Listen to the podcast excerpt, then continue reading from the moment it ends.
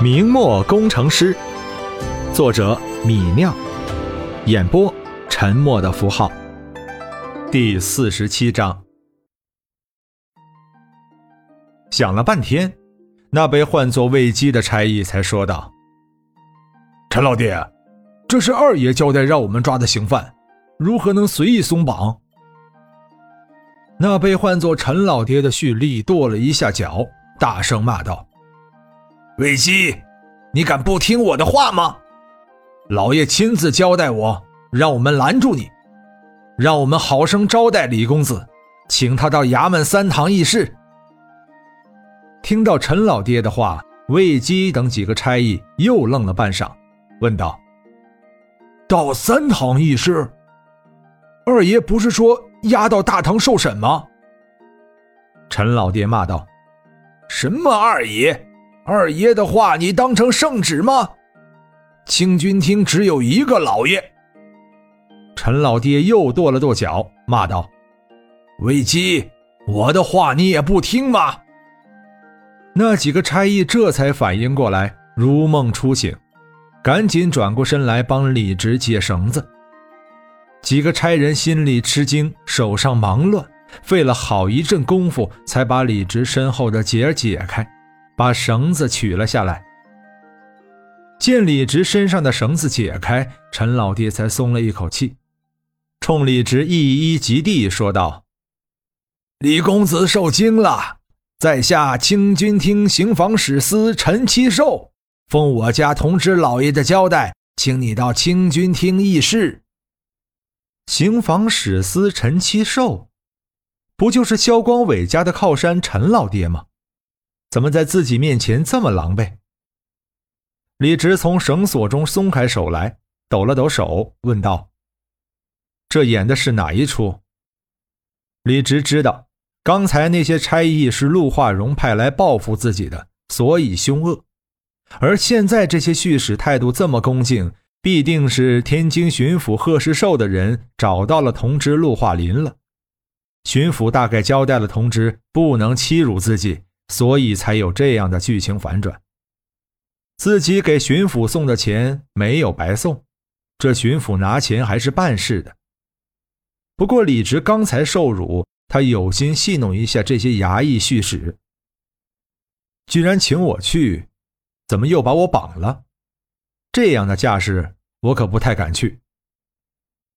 听到李直说不去清军厅，那陈其寿急得一头的汗。大声说道：“误会，哎，全是误会呀，李公子！我家老爷反复交代，一定要好生请你去议事。”那陈老爹见李直脸上依旧不带，一咬牙，走到差役魏姬面前，啪的给那魏姬一巴掌：“你也敢刁难李公子？”那魏姬猛遭重击，生生的被打了一个踉跄。他惊讶地用手捂着发红的脸庞，看着陈其寿，说不出话来。看到这神奇的一幕，围观的群众们轰的一声又炸锅了。差人挨打了，差人内讧了，差人自己打起来了，差人要请直哥去议事哩。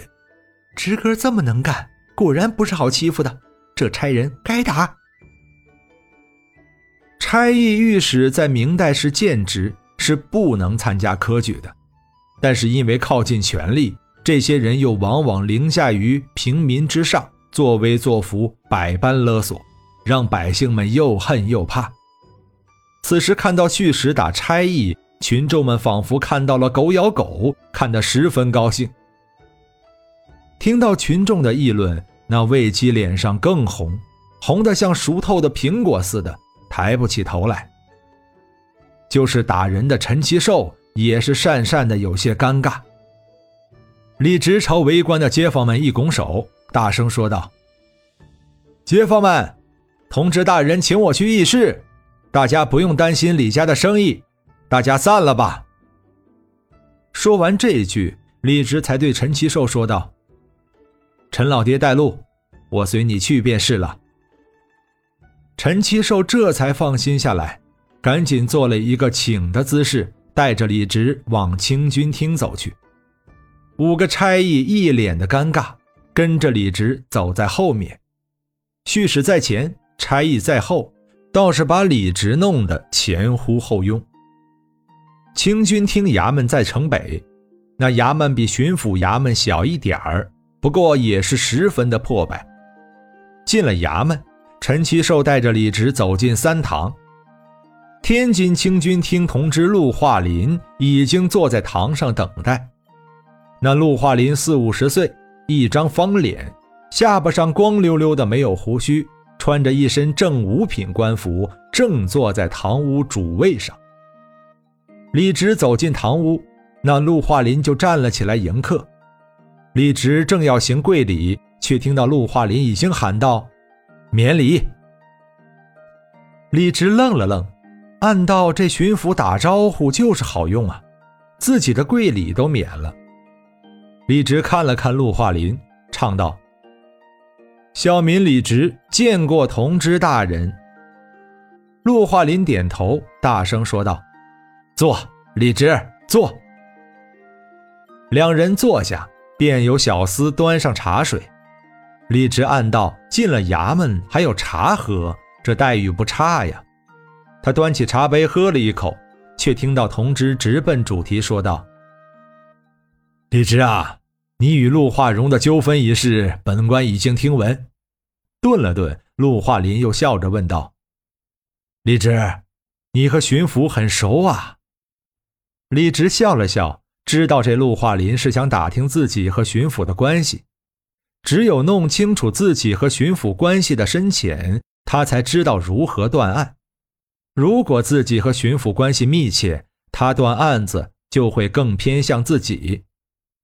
想了想，李直撒谎说道：“是亲戚。”李直前后送了三千两银子给天津巡抚。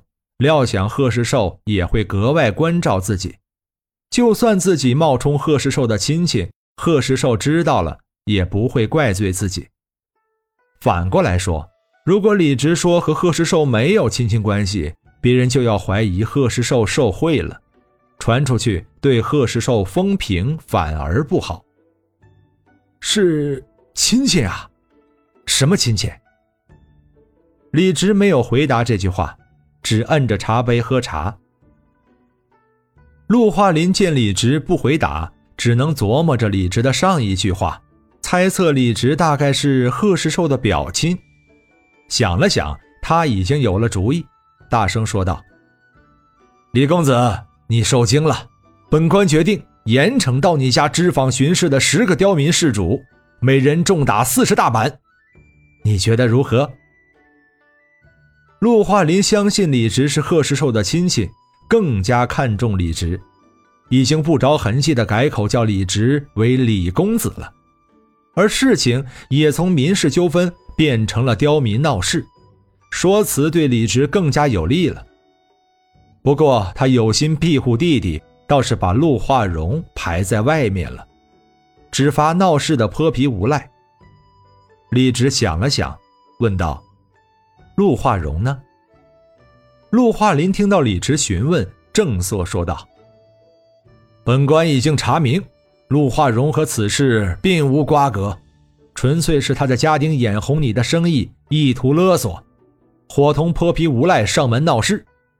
陆化荣一介商人，无力约束手下，并无大罪。”顿了顿，陆化林又说道：“当然，无力约束家丁也有问题。”本官是他长兄，定会教育他一番。本章播讲完毕，感谢您的收听。